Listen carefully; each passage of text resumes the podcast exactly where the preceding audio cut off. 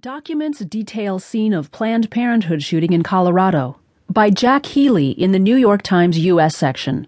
I'm Caroline Miller. Robert Dear, his pickup truck loaded with rifles, handguns, and propane canisters, had to stop several times to ask for directions to the Planned Parenthood Center in Colorado Springs, Colorado. Eventually, he found the clinic's address after calling Planned Parenthood itself, and once there, the police say, he carried out